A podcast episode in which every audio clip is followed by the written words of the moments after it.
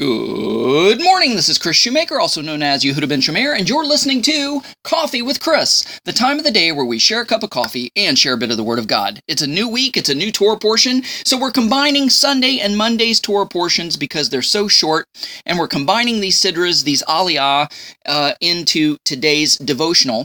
Now, this Torah portion is called Nasso, which means to take, and it's taken from Numbers chapter 4, verse 21, all the way to chapter 7, verse 89.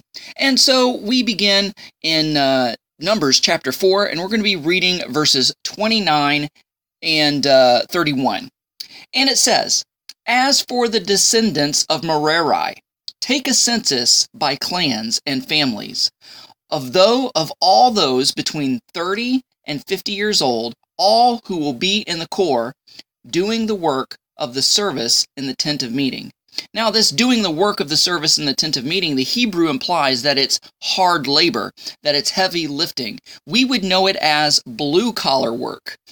So, now this clan of Merari, interestingly enough, it means unhappy. And it's taken from the word Mara, which is usually a female name, which means bitter. So Merari is related to the word Mara, which means bitter, which means unhappy. And you know in the book of Ruth where Naomi went back to her hometown and everybody's like, oh, great, Naomi's back. Don't call me Naomi, call me Mara because the Lord has made my life bitter. And she said that because she had lost her husband and her sons and she returned by herself with her daughter in law, Ruth. So Merari means bitter. And it's interesting that one of the responsibilities of the Mer, uh, the Merari clan, their duties regarding the tabernacle is when it was dismantled, they were the ones who had to carry the beams and the crossbars, the skeletal structure of the tabernacle. And I want to relate that to Matthew chapter uh, uh, 26, verses 36 through 39. It says, then Yeshua came then Yeshua comes with them to the place called Gethsemane he tells his disciples, Sit here while I go over there and pray. And he took along Peter and Zebedee's two sons and began to be sorrowful and troubled. In other words, he was bitter in spirit. Then he tells them, My soul is deeply grieved, even to the point of death. Stay here and keep watch with me. Going a little further, he fell face down and prayed, saying, Father, if it is possible, let this cup pass from me. Now, let's go to John chapter 19, verse 17. It says, Then they took Yeshua. He went out carrying his own crossbar to the place of the skull, which is in Aramaic is called Golgotha. So it's interesting that the Merari clan kind of foreshadows in a very subtle way Yeshua the Messiah because Merari means unhappy, it means bitter. And they had to carry the crossbeams and the crossbars, the skeletal structure of the tabernacle itself. What did Yeshua do? Yeshua, he became unhappy, he became bitter and grieved in spirit because he knew he was going to die for the sins of the entire world. And what did he carry on the way to his crucifixion? He carried the crossbar. I think that's a very interesting parallel. Now let's go to Matthew chapter uh, 16 and read verses 24 through 26. Then Yeshua said to his disciples, If anyone wants to follow after me, he must deny himself and take up his cross. In other words, Yeshua is calling us to take upon bitterness in a sense. The bitterness of this world by taking on his suffering and taking on our own crossbeam, our cross. And he says, Take up your cross and follow me. For whoever wants to save his life will lose it, but whoever loses his life for my sake will find it. For what will it profit a man if he gains the whole world but forfeits his soul? Or what will a man give in exchange for his soul? Now, what do we get when we when we embitter ourselves and take up our own cross and follow him? That bitterness is exchanged for joy.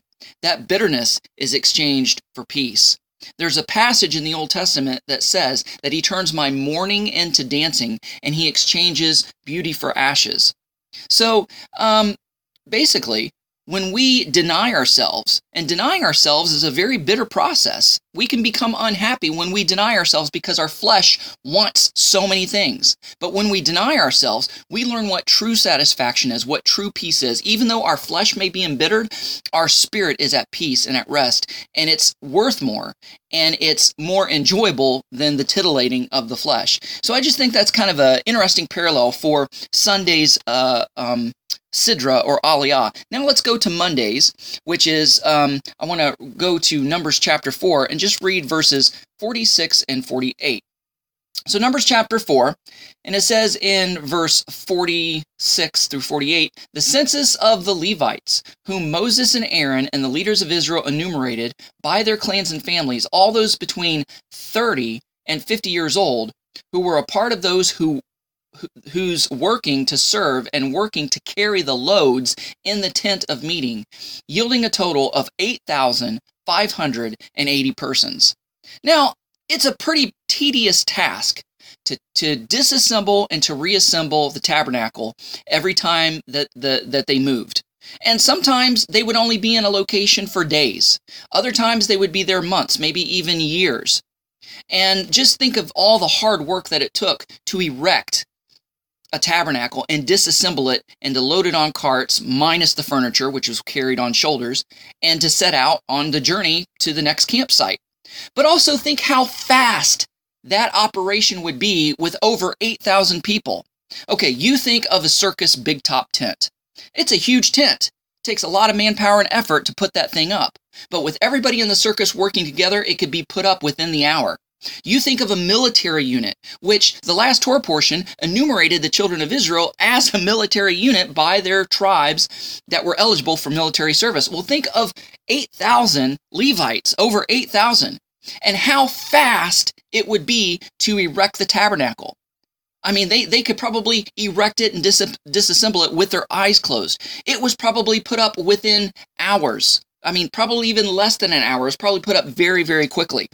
And so that just goes to show you that when we all work together, we can accomplish great things. You know, many hands make light work. Even though it was hard labor, even though it was blue collared work, it went by pretty fast and the burden wasn't too heavy because everybody had their role. Everybody had their part. Everybody knew what they were supposed to do. And when they did it, it was like precision clockwork and it was done very, very fast and very, very well. We need to take a lesson from that in the body of Messiah when we set out to do evangelism, when we set out to do ministry uh, within our, our, our, congregations. So, guys, thanks so much for listening. Thanks for joining me. Visit www.abrahamsdescendants.com. Check out the Rabbinic Pastors podcast and the Rabbinic Pastors pulpit and subscribe and the Christopher Shoemaker YouTube channel. All right, guys, see you tomorrow. Shalom and God bless.